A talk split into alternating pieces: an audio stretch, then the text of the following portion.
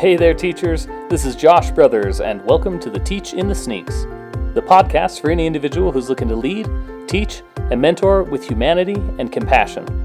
This week, my guest is David Habben. He's a Utah artist and an assistant professor of illustration at Brigham Young University in Provo, Utah. His work has been featured at the Kimball Art Center in Park City, the Fine Art Department at BYU and the University of Utah, and at a variety of arts events, and in his latest book, Mr. Sherman's Cloud, available for purchase through local Salt Lake City bookstores or through Amazon.com. You can check out more of his work on his website, habbenink.com. That's H A B B E N I N K.com. And I highly encourage you to follow him on Instagram at habbenink. David has become a really great friend of mine. He's supportive, thoughtful, observant, creative. We've had our fair share of laughs as well as deep conversations, and those are just the kind of qualities a great teacher needs.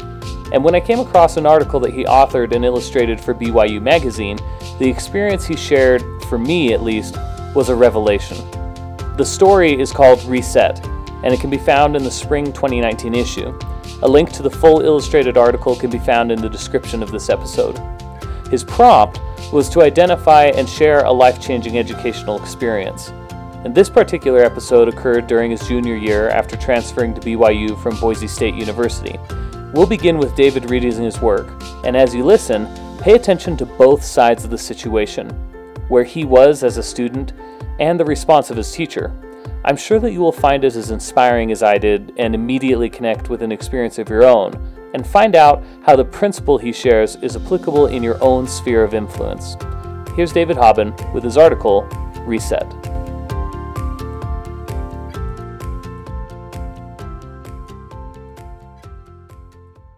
Being a transfer student isn't easy. It's like pushing reset on your life. You pack up everything you've built in one arena and take it down a new road, somewhere strange and foreign. In 2004, after three attempts, I was admitted to BYU. My plan was to apply to the illustration program and become a professional artist. I showed up in Provo, portfolio in hand, with hope for the best and a healthy dose of that kind of fear that comes with a new endeavor, no matter how promising it may seem. Luckily, old friends were there to welcome me, and new friends were soon to follow. Everything was falling into place. At least it was at first. As I dove into the work and learned from my new instructors, I became increasingly aware that my art and illustration style, focused on line drawings and digital tools, was out of step with my teachers and classmates' more traditional oil painted portraits and landscapes.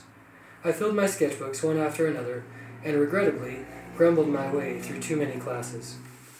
Eventually, I discovered that trying to create work similar to that of my peers was not going to happen.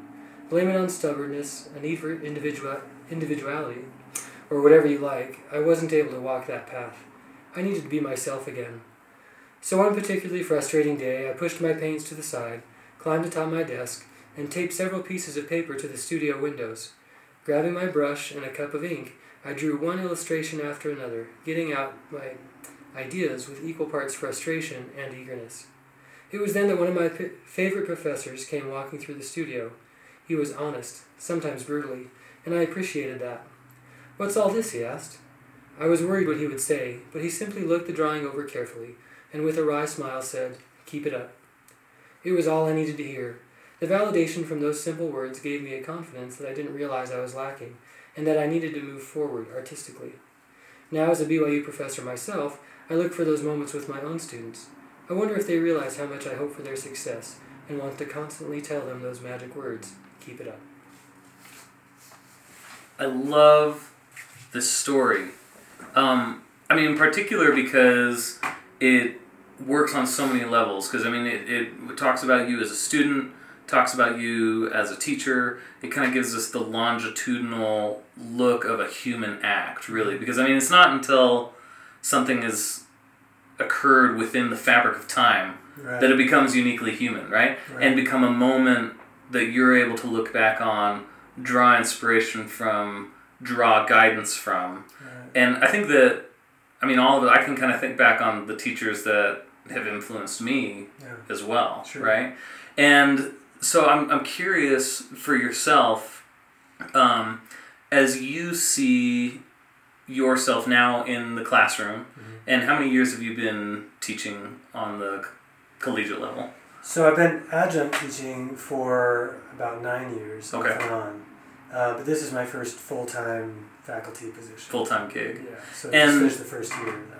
As as you begin working with your students, I mean, it's kind of unique um, whether you're working on an elementary school level or on a high school level or on a collegiate level. But really, the principles of what makes a good teacher are the same regardless of the people that you're surrounded by.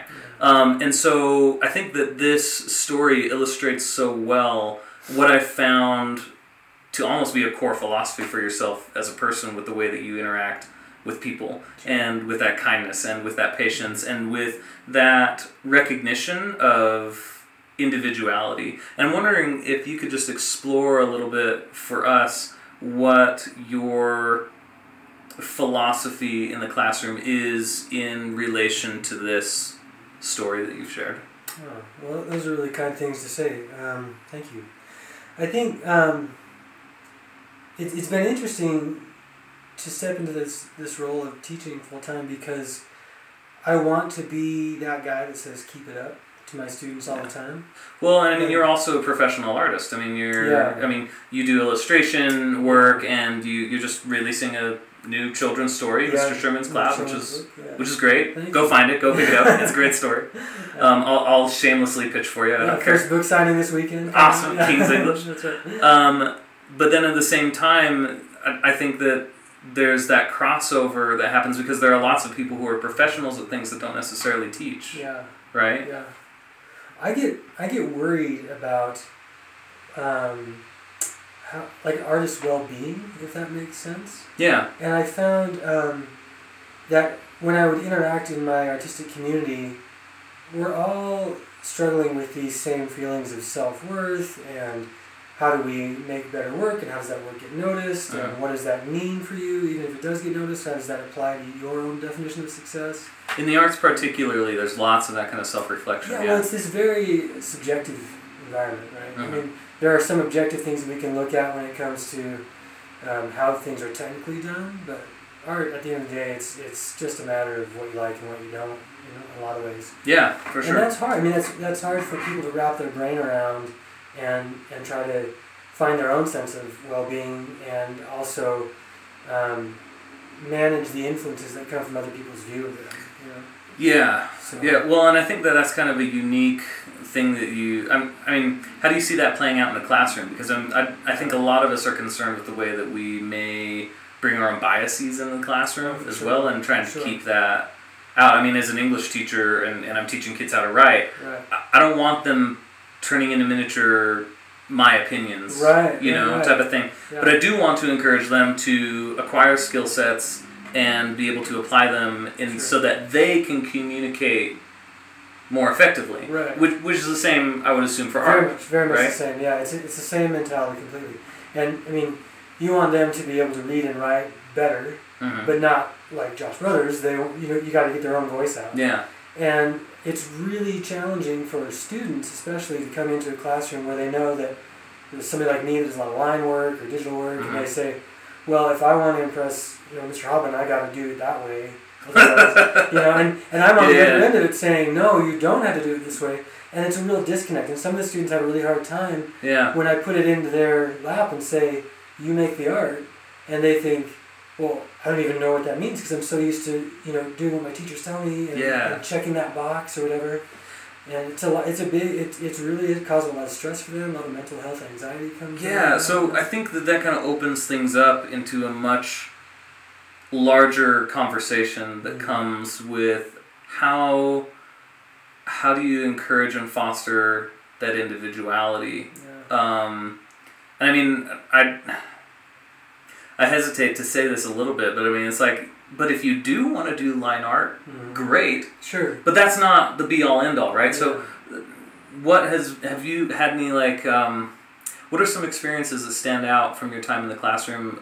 Of how how does how does a good teacher, in your opinion, Yeah. and, and I'm going to lump you in with good teachers. How's that sound? I appreciate that. Yeah, yeah, no. Am I in your, if I'm in your camp, I'm good. No, no, no, well, stop it some more, please. Um, but I mean, how how have you approached fostering that kind of creativity? Yeah.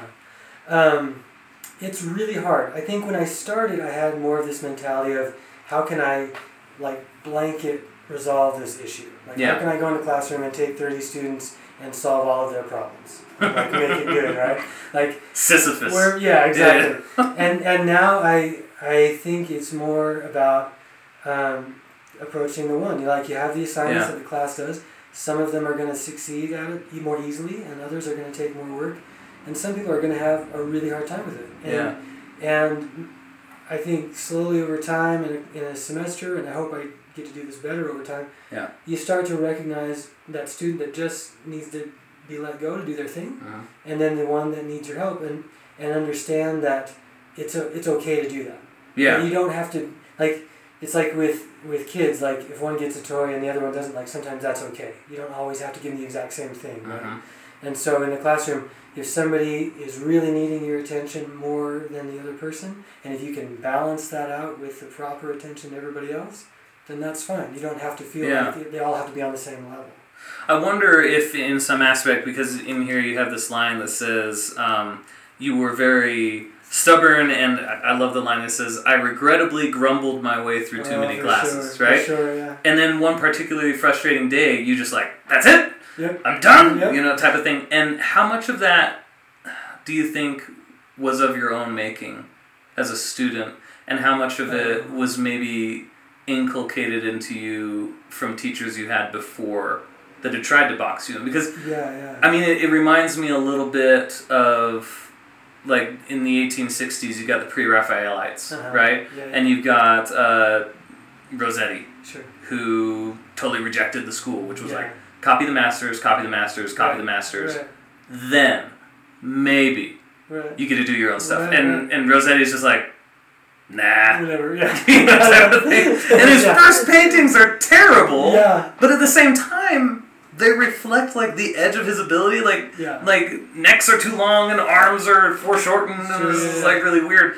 Um, but I wonder how much how much of this desire or need or perception that we need to follow the prescription Uh-huh.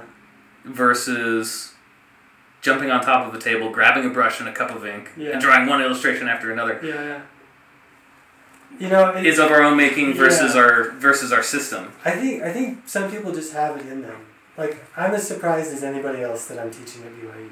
Yeah. It More grateful than I can tell you, but like really surprised Mhm. because most of the the image that we have, and, and, and as I've been there, I, it's not.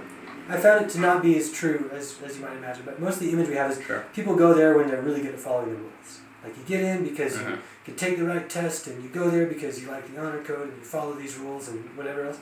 And um, but I think that there's a really um, healthy aspect to the idea of a little bit of rebellion, Mhm. maybe a little, even a little bit of undeserved confidence when you're young, to say, like, because that pushes you forward, right? Yeah. Like, like you know, you talk about Rossetti, like, yeah, his paintings weren't like amazing Yeah. by comparison at the beginning, but you know his name now, Yeah. Right? Still, right? Still, you know. and and and that's the thing. Like, I don't know. I don't know what my instructors thought of me when I was going through the program, but I, I certainly wasn't like any kind of master with oils. That's for sure. Yeah. But now, you know, 15 years later, here I am, or 13 years later, and um, and there's some there's some kind of reward for that little bit of rebelliousness. Yeah. And so when you talk about like how do I bring that into the classroom now, like I've got some students that are that are like I was, a little overconfident and don't want to play by the rules or whatever else.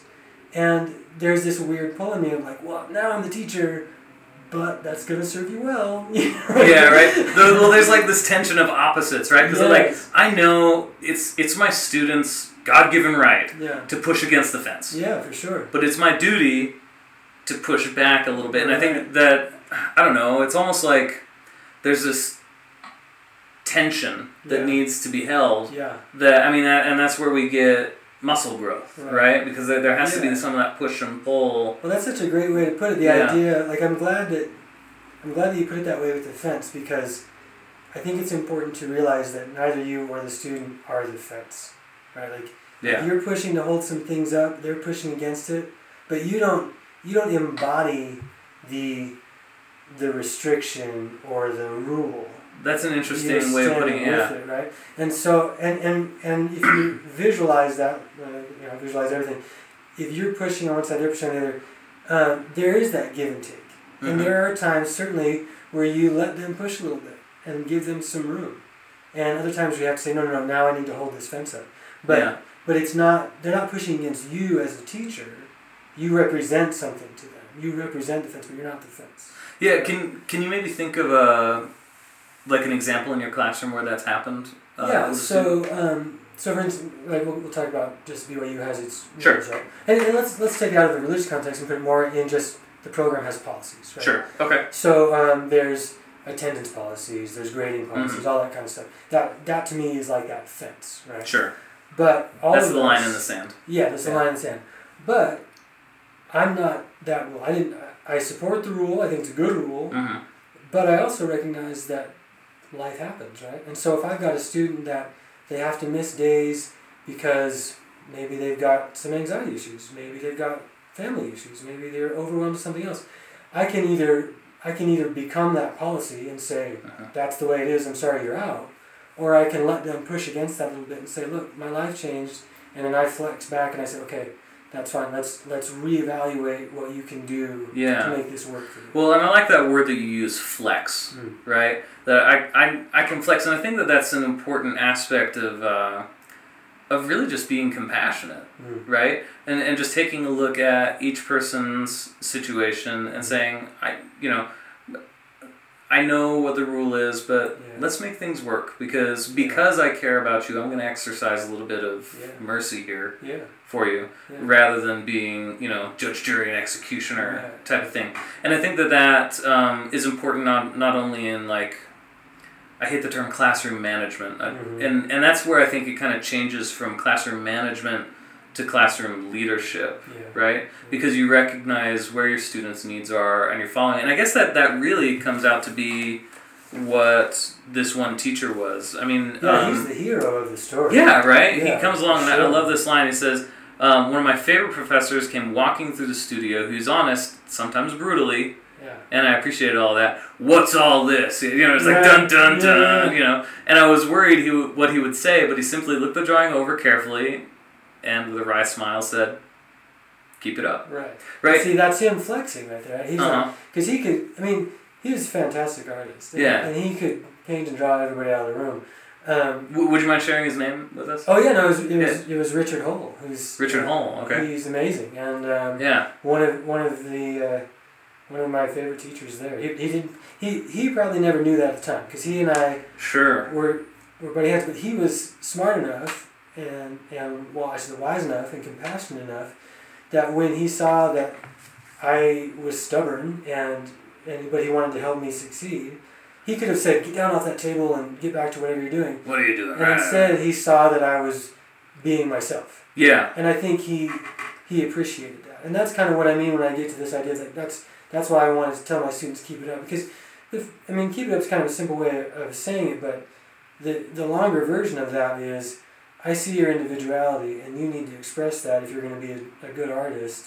And Yeah. So I'm going to give you that space, and and most students don't realize they have that space. They think I've got to check these boxes. You know, we, we stress maybe a certain style or whatever else to a point that when they're in their junior senior year and they can start doing their own work, they're they're not quite sure how to do that. Well, and I think that if we consider any classroom, like a science classroom, a math classroom, an English classroom, an art classroom, in the end, I think any teacher could agree that we want to have students who are able to think and act for themselves Sure. within the context of that subject, Yeah, right? oh, I, I want you, I, I don't want you to just be able to, uh, you know, run through the quadratic formula, but I want you to be able to engage math. Well. Um, I want you to be able to think about it and not just check my box because when I mean you think about yourself as a human when you do something just by rote, Mhm. how much of that do you really internalize and retain? Yeah. Right? You jump through the box, but then next the next year, Mm. what have you really internalized? Right? Yeah. And I guess uh, part of that comes from creating that emotional tie to it. Mhm. And at the same time, I mean, would would you say that your experience when he said keep it up, acted as an inspiration for you to continue working within that? Oh, the confidence that I got from that yeah. moment was huge. Uh, Um, because, like I was saying in that article, like everybody else around was doing oil paintings and Mhm. whatever. which there's nothing wrong with that. Nothing wrong with that at all. But it, it just wasn't where I wanted to go. Uh huh. um, for whatever reason. My, Sure. my Rossetti moment, whatever. Right? And I just, uh, I just thought, like, there's, there's no point in me being here. Looking around the room and when you see nine out of ten people doing something different than you and getting Mhm. praise and high grades for it. And, and I didn't get bad grades. I had teachers that were compassionate toward me, but but then mentally there was like that I'm not fitting in here kind of thing. right? Yeah. And so when he comes along and sees that I'm doing my own thing and takes the opportunity to say that's okay, like, oh geez, really? Like you like you like this person I put on this huge pedestal has just said, Yeah, you you be you. It's like, whoa, Yeah. okay, this is huge, right? Yeah. And um, that's I mean, that's I think more important to me with my own students now. Nathan, you asked earlier about teachers that, you know, were influential or kind of got me in that mindset. I think they were the ones that that pushed me, like you mentioned, to being excited and engaged with what I was doing. And having that emotional component Yeah. and that uh, I don't know. I, I want. I guess you could say it's just kind of a boost to your ego, but at the same time, in that moment, you're almost performing in response to the care and love that you have for your professor Totally. that carries you through Totally. that next moment as in your development, yeah, right? Yeah. And I, I don't think we could ever forget that, I mean, as teachers, it's just a really different dynamic. We're not Mhm. friends, we're not parents, Right. um, we're not peers, Right. we're teachers. Yeah. And that's a unique. It kind of encapsulates a lot of those attributes, though, right? Yeah, exactly, right? And, and you're sort of a parent, and you're sort of a friend, and you're sort of. But you're not any one of those one things. Right. And, and um, recognizing that a lot of times what encourages students to raise their level of performance and engagement and personal just thinking and application of any kind of subject or skill that we're, we're trying to impart to them Yeah. which we know is useful and we know we know it's something they desire especially on a collegiate level like that they're they're paying to be there Sure. um, how do we I gotta be careful here with the word that I choose because I don't want to say we manipulate. You know, we, we don't want to manipulate people. But at the same time, how do how do we practice influence well, Yeah. yeah. right? Because I mean that is a Yeah. pretty heavy responsibility that we take that that carries with it a lot of implications Yeah. Yeah. with with that kind of influence. Yeah, well, I don't think that you know. I don't think Richard at the time was meaning to change my Sure. my mindset at all. I mean, maybe he was, He- but for me, Who knows the who- mysteries, who knows right? the right? but but I think about the the instructors I've had, like the ones whose names I can still remember a Yeah. decade on, which my memory's not great, so that's kind of saying something. but like, but I look back and I go, oh, I can I can you know pick five or six people, and I say, oh yeah, that person challenged me to make work that was more true to me. That person sat down and talked to me about it and made me like feel life in my art.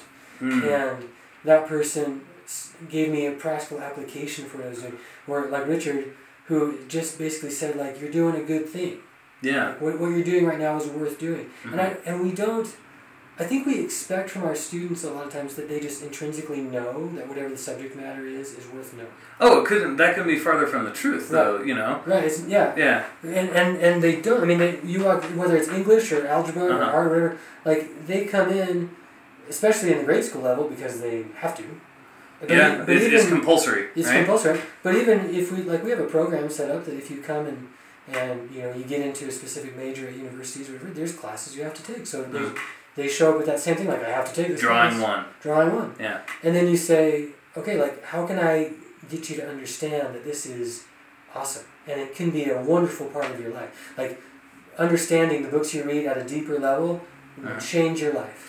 But they don't see that. You have to get them to that point. And same with art. So when, when I'm just drawing and doing whatever, and then I have a, an instructor that comes and sits down and talks to me about what Yeah. I'm doing, and analyzes what I'm doing, and gets beyond the page and why are you doing this and what what could you be doing differently, then it suddenly becomes this part of me, and I'm like, oh, this is why I like art. Before, you know, and Yeah. even, I, I mean, I did art through high school, and um, and and got significant praise or whatever to kind of keep me going. right? Sure. Like like you don't know why. That's an aspect of it, you know. yeah, you like you think okay, people like what I do. This must be something for me. But it wasn't until I got into college and had those deeper conversations with teachers that actually cared.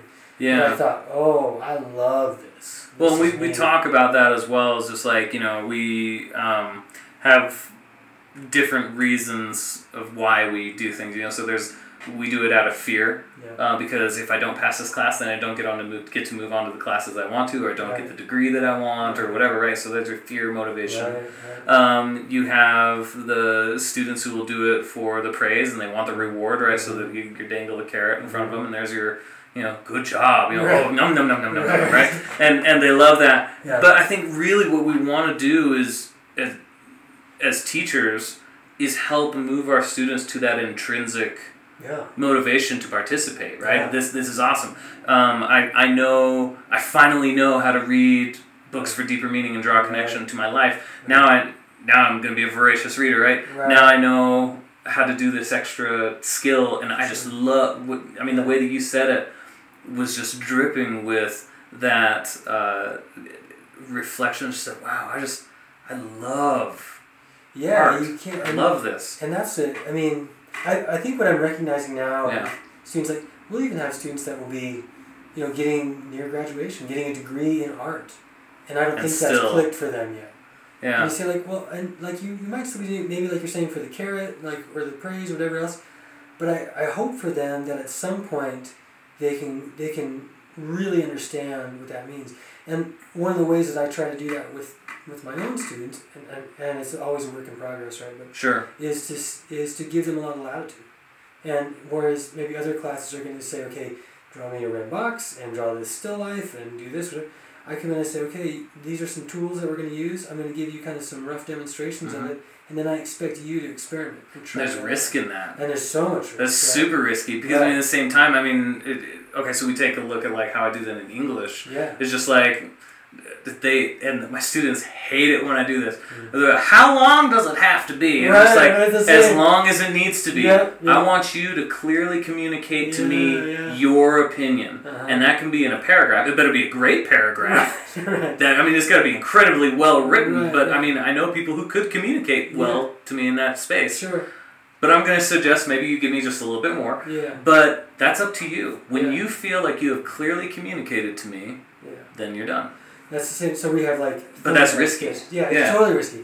And there's like you know I we ask for sketches or whatever. Yeah. And there's like how many how many sketches do you want? How many pages of the Yeah. sketch would you Because? I want the grade. I want the carrot. I want that num num num Right. num And 100%. And just like with the writing, like you hope at some point that they're writing that, they're like I'm gonna do this in a paragraph, and then they're like they suddenly grasp onto an opinion and they can't stop writing. Uh huh. And that's what I want from my students. I say like, okay, you're sketching, you're sketching, you're sketching. If if you get to, let's say a minimum ten thumbnail sketches, and Mhm. you don't feel the need to draw another one, then you're not there yet. Like you gotta like you gotta get to that point where like, oh, I, I want to make this so good. Where you have the desire to make it interesting. Yeah. I like that. Yeah. But and and it's really hard. Some students never get to that point, and other students go so far past that that you can't stop them from just the prep work, and they can't even get to the final because they're, they're so caught up in it. Yeah, I've had students that way too. Uh, Yeah. and one in particular this year where she, she was just so caught up in it that I had to pull on the reins a little bit. And I guess so that's where Yeah. that flexes again. I, I had to like pull her a full stop. Yeah. Um, there was this horse I used to work with. We're going a really weird direction right Yeah. Now. Um, named Lucky Seven, nice. and she was a thoroughbred Mhm. who had been used as a broodmare after she had gotten too old, and now she couldn't foal anymore, Mm. and so she was gonna be put down. And a friend of mine uh, picked her up and said, "Well, I'll, I'll take her," and adopted her, and you know they just let her have her for free. I mean, and she was like 16 and a half hands. I mean, she was tall, long, long-legged lady, right? And she was really good at turning left, but couldn't turn right to Yeah, save her. kind she was just really good because she'd been Yeah. on the track her whole life, right? Oh, sure, And, yeah. and so we needed, she needed to be trail broken. Oh. And I remember the first couple times we were taking her on the trail, she was so skittish. And then you kind of get her up to a to a gallop, yeah, still not fully opened up, but if the trail turned right, yeah. you'd have to, she would just uh, do this Tokyo drift and start running sideways.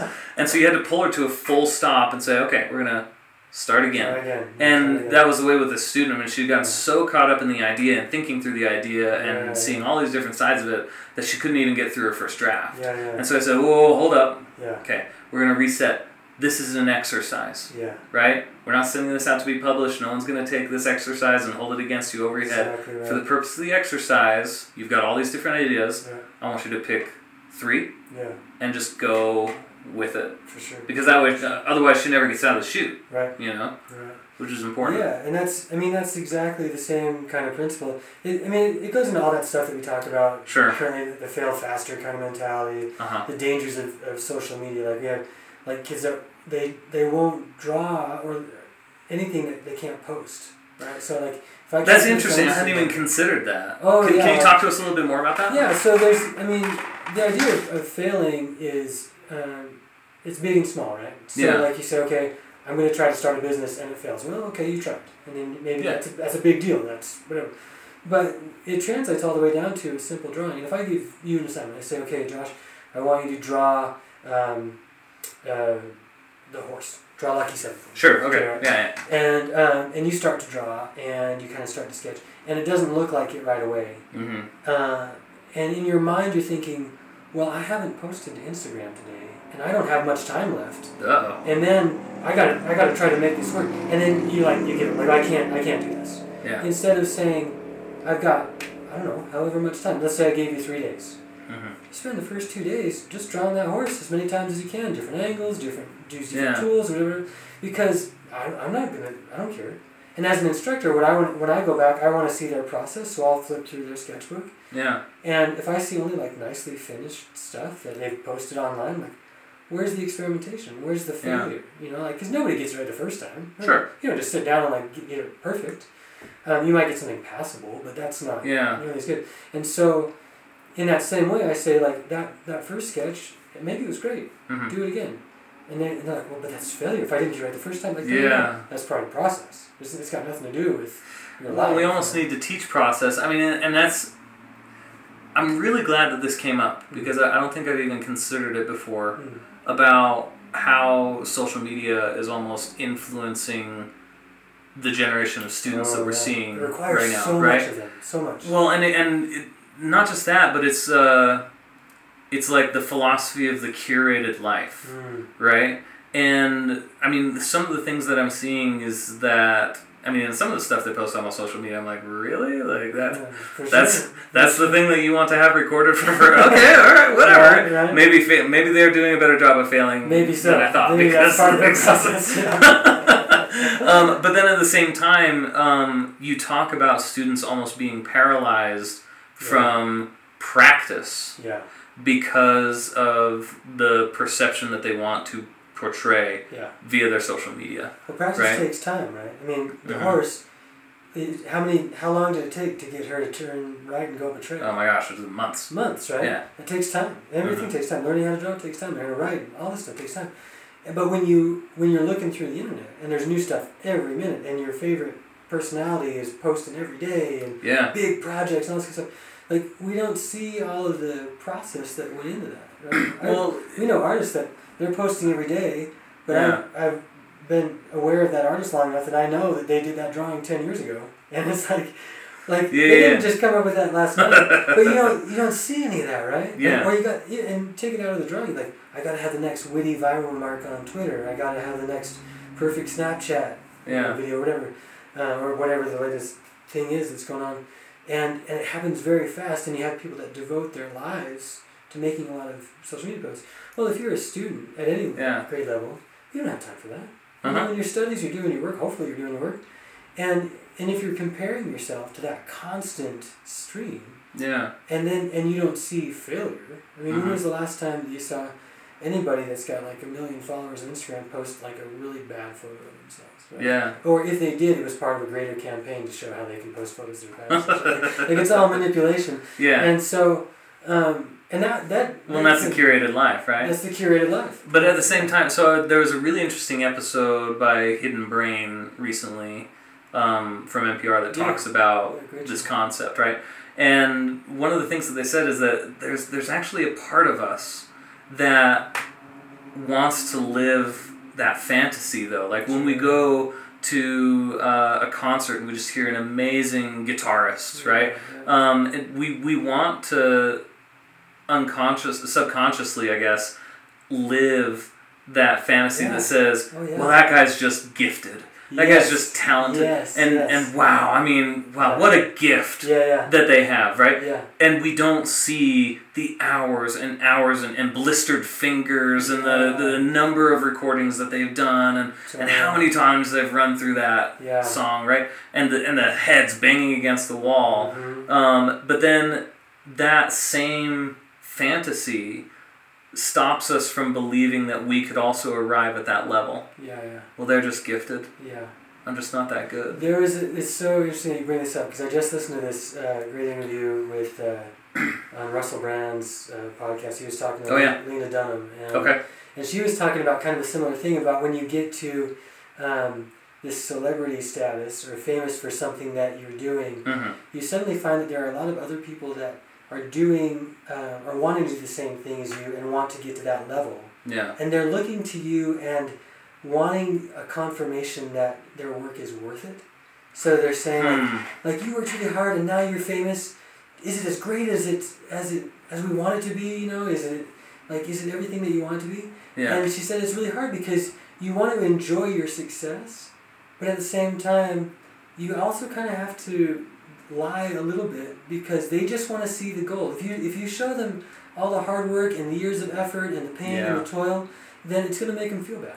And so, so you just say it's great, it's worth it. yeah And and I think you know artists will come up to me like and they'll say, um, if I get like a commission or something, they'll say, "Well, how'd you get that client?" And um, I I want to like say, well, twenty years of really hard work and, yeah and luck and networking and all these things rolled into one and all this stuff came about, you know, because of this accumulated mass years of, of Yeah. effort. Um, but at the end of the day, you know, they don't want to hear that. They want to just hear that, oh, I was in the right place at the right time. you know, like I just have to show well, up. I mean, and sometimes that happens. I mean, sometimes you're walking along and you kick over a stone and there is a little nub of gold and you start digging, and it goes down a mile. But I would say Yeah. that that is the Yeah, the exception, but even that, not the rule. E- even that, let's say, let, I love that. So let, let's Right. say that you like you're walking and you and you do kick it over and you and you look at that nugget. There are there are people that are going to stub their toe and On be- that same rock and- so and yeah, many and times. be mad at that Yeah. rock. But it's, but it's the preparation that you had to be looking for the gold and then the hard work of digging it out of the ground. Okay, too. okay, okay. So, yeah, yeah. so and I, and I don't mean like I don't mean to say that like any any success you have is just about you. Sure. There's so many people. well, success and- is so arbitrarily defined Yes, as well. You know yeah, what I mean? absolutely. So that's a whole other podcast. Absolutely, but if you can, you know, thinking back with your students, if you can instill in them that idea that like, like luck is something that you prepare for. Mhm. Success is something that you prepare for, and so, So when the opportunity arrives, when it's there, you can take advantage of it. you don't miss it. Yeah, Because you're, nobody- you're enabled to take advantage. Yeah, it's not like somebody comes up to just somebody on the street and says, "Hey, you want to draw something for me?" But you know, like, but if you're Yeah, drawing all the time and you're you're trying to get your work out in different ways uh, through healthy social media habits and whatever, Sure. else, um, then then yeah, someday you're gonna get that call. I mean, to be quite honest, that's the way the Mr. Sherman's Cloud Book came about for me. I was Talk to me about that. Yeah. so it, it actually was kind of awkward because I had been telling my students like be very careful with social media, don't spend a lot of time on it, blah blah blah. But it's really this a big part of marketing. And Yeah. So you have to think of it as a tool for you, not you being its tool, right? Sure. Um, but for me, that was the thing. I, I posted a sketch years ago from my sketchbook, hmm um, and um, my publisher Page Street called me up and said, "We love this sketch. Do you have a story for it?" And I was like, "I do now." and, and, and they worked with me over the Yeah. course of you know. And there's another example. They, I, I was there was luck for that, but I was like. "Yeah, let's do it. Let's. I've, I've got a story that I can start on." We worked on it for six months with the editor to get it to be what it was Yeah. great team at Page Street, and they they worked with me, and then we illustrated the whole thing.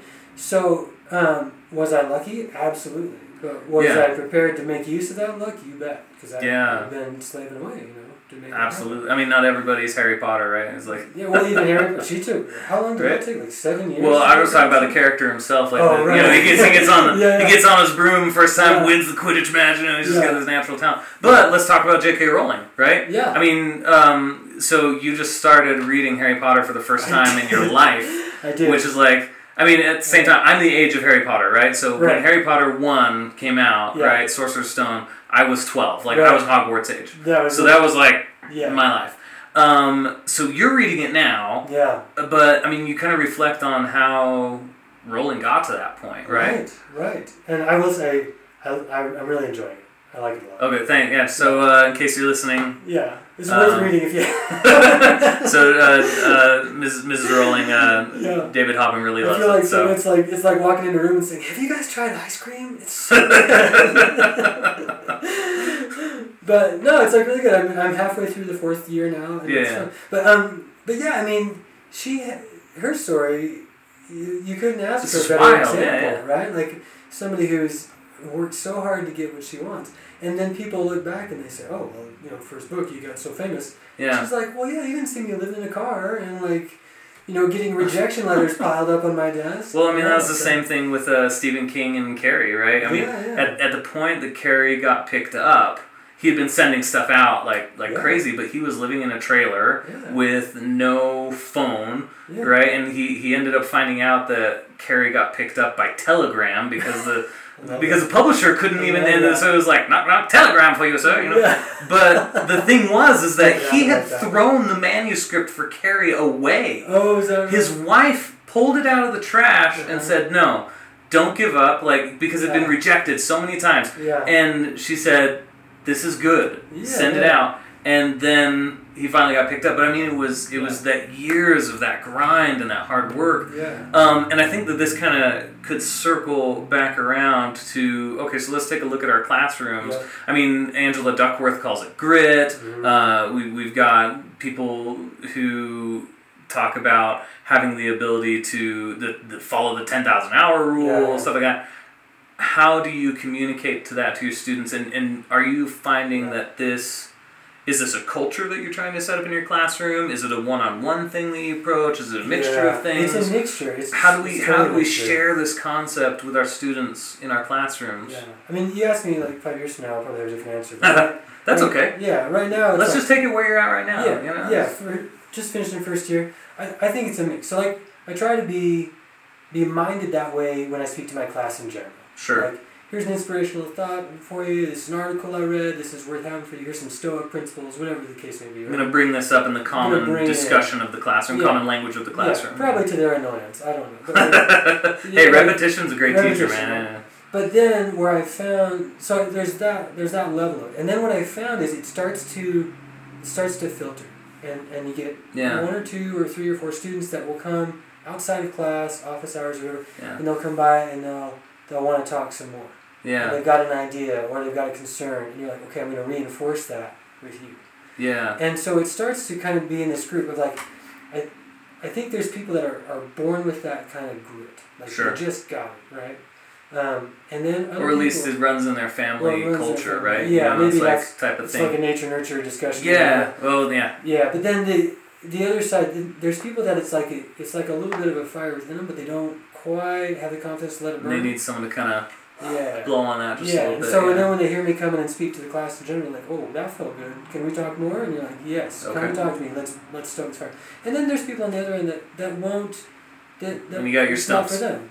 And and Yeah. you know my my true feeling about that is that Yeah. they might think in that moment that that art is the career for them, hmm and then one day they'll walk into another classroom. It'll be biology 101 and they'll be like where has this been all my life and Yeah. that fire blows up in them right There you go. that's, that's my hope But I want to give them every opportunity every opportunity that we can. Yeah. And so that's the kind of thing, like in a, in a general classroom setting, you just you try to throw that blanket out. Say, everybody be Uh-huh. warm. Everybody, this is this is great.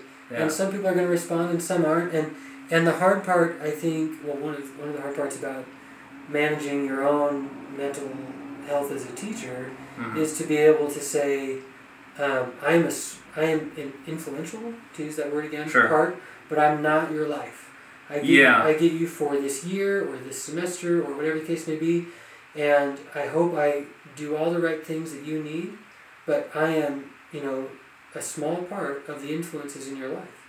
And And well, we need to reset that for ourselves all the time because Yeah. again, the next year is going to roll around. There's Yeah. a whole new group of people, yeah, and if we let the last year's experience influence that. I mean, of course, we need to learn from our past years of teaching, Yeah. but we got to understand this is a new, different person, new person. and I need to reintroduce these concepts again. And I Yeah. cannot get tired of these yeah, fundamental, core human interaction, classroom leadership ideas that the first year we try it might have given us so much fire and inspiration, and then we forget that we have to actually rebuild that fire with a new group and, and we get frustrated with them it's like how come you're not getting it my other class got it Yes, at the end of the year you know type of thing Yeah. i mean because i'm Yeah. seeing my students now in the fourth quarter and they just turned in their final essays and i'm Yeah. reading through each one and this is the culmination yeah. of the entire year of working through these ideas and i'm like yes this is so good this is so good this is, this needs work this Right. one's so good you know Right. type of thing Yeah, um, but but not forgetting that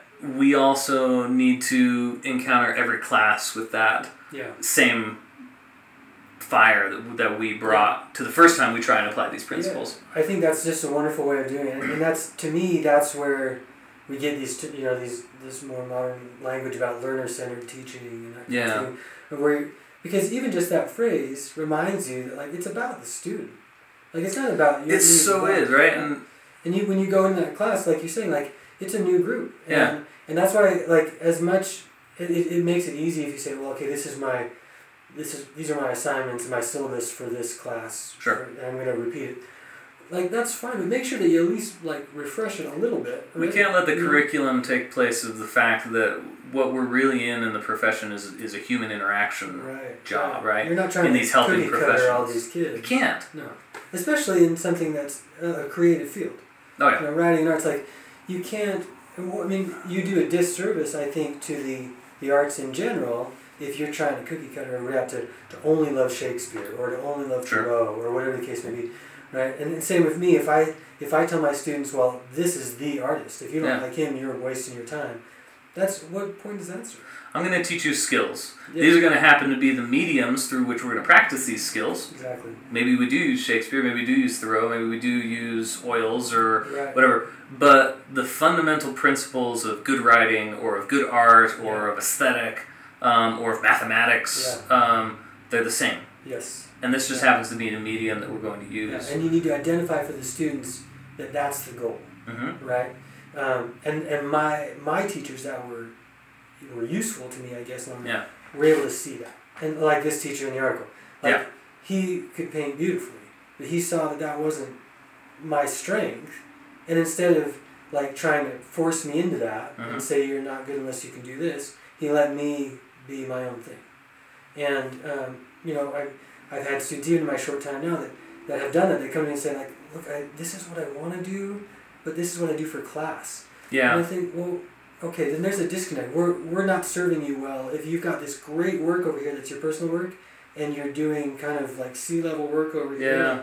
Like, wait a minute, what's.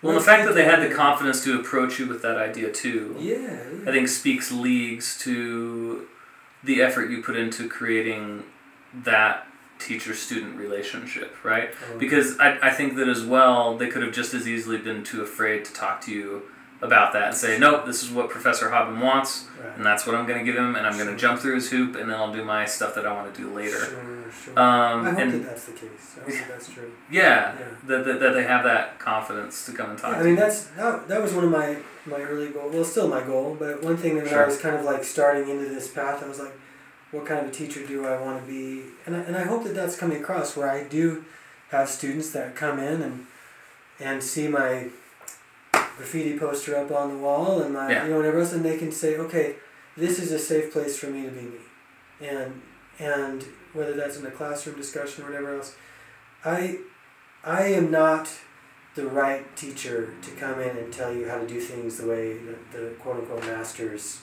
have done it. I Yeah. Can, I can talk to you about it and we can break down the principles and I can share history with you and we, that, we can have that general discussion. Sure. But if you come to me and say, I really want to paint like Rembrandt, I'll be like, okay, uh, let's go find somebody that can help you do that because I'm not that guy.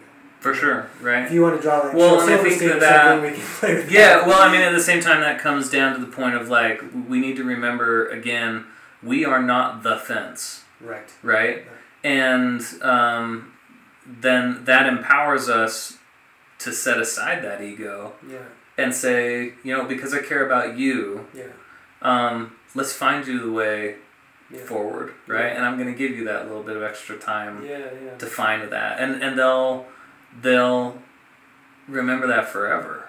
You know that, that you were able to lead them to that door, um, and and or at least open the pathway towards looking for it. At least, Yeah. You know? That's that's like the minimum hope, right? Like yeah, like I'm not out to be the teacher they always remember Sure. or some kind of but I hope that just for their well being in life that they have those kind of moments like I've had where Yeah. Where you have somebody that says, just relax, let go of that Yeah. expectation and and be you for a minute and see Yeah. how that feels. Try you on and see how that feels. mm-hmm. And I bet you're gonna feel a lot better about that in the long run than you are where you're currently trying to put on everybody else's clothes. yeah, You know, like, I, I, I can't, um, like anybody else, like we can't be comfortable when we're trying to be something that inherently doesn't fit. mm-hmm.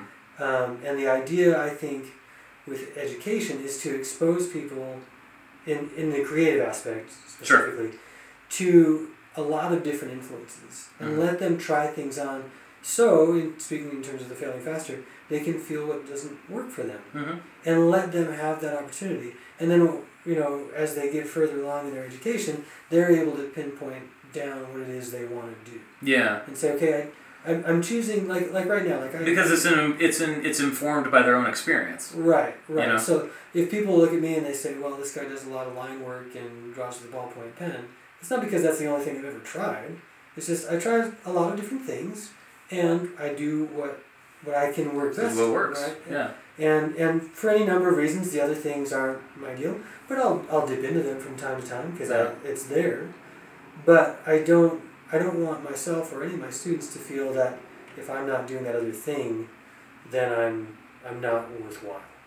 Self worth Yeah. is so important to me with my students. I want them to understand their inherent and intrinsic self worth, and Yes. because that opens the door for everything. else. Well, and and I think that that's I think that that is the core principle we've kind of been driving at this whole conversation Yeah. is how how do we create that environment where we can um, strengthen that inherent self worth. Yeah. I mean, I remember this one time when I was teaching fourth grade, and I had this kid who, bless his heart, he was probably he was one of the most unruly children.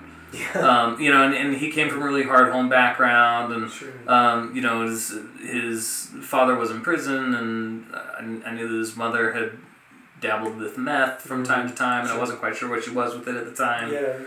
Um, often didn't have lunch or hadn't eaten breakfast, the things of that sort, you know. So I can understand where he's coming from. But I remember one time he was just muddling through this math problem. We were working with fractions for the first time. And um, I was walking around and I kind of knelt down next to his desk and I said, All right, you're doing it, you know? You're a good boy, you know, because you're trying, yeah. you know? And he just like stopped. It, it was it was like someone had like Yeah. shot him with a blow dart, you know? Right. right. And he said, What did you say to me? I said, Yeah. You're working hard, you're a good boy. Yeah. That blows his mind. Really? Yeah. You know, like, Yeah. okay. Yeah. and and from that time on like he and and that was where he emotionally attached to the fact like yeah i can work hard and understand fractions and became like the fraction king Right. you know at Yeah. you know for, for the fourth grade class and, and ended up mentoring a couple other fourth grade students Sure. With how to do fractions Sure. all because he had that little shot in the arm that just said keep it up Yeah. you know Yeah. that that fed his self-worth Yeah. um, as, Well, a, that- as a human being And that feeds you as a teacher Sure. too, right? Those kind of moments. I think that's you know, people ask like, why do you teach? It's Yeah. Because you you have those moments where you can be that voice. Mhm. Right? And, and it has to be authentic too i mean it's not Oh, something yeah, that we yeah. can fabricate Not manipulate at all. You Yeah. can't control But it just happens. happens, you know. And if you've got your eyes open to do that, and you're just looking to see that on that individual level, provide it when it's necessary, Yeah. and see that, seize that opportunity of luck, Yeah. right? When the opportunity presents itself. That's it. That's it. Yeah, And what a lucky thing it is to have a student that will respond to you, right? And, and give you that. yeah. What a lucky thing it is. Yeah. I think that's a great place to end this conversation. What a lucky thing it is. Well, Yeah, we're lucky to be doing what we do. yeah Yeah. we really are. I'm are. lucky to be here with you. Yeah, thanks. David, thank you so much No, for my giving us some time. Thank you so much for having me. Appreciate it. Yeah. Wow. Well, let's be honest. Our conversation went a little bit of everywhere fences, horses, long dead painters, metaphors about gold nuggets. But at its core, the conclusions we came to about being the kind of teacher that's prepared to recognize and seize the individual opportunities to make a difference is what separates good teachers from the great teachers. If you want to read more, and more so, enjoy the illustrations from David's article, check out the link in the description. You can find more of David Habben's work on his website, habbenink.com, or follow him on his Instagram at habbenink, H A B B E N I N K. If you want to follow this discussion more, check out the related blog posts on my website at www.teachinthesneaks.com. Teaching and mentoring is a fundamentally human endeavor, so, as always, don't forget to be human and keep being compassionate.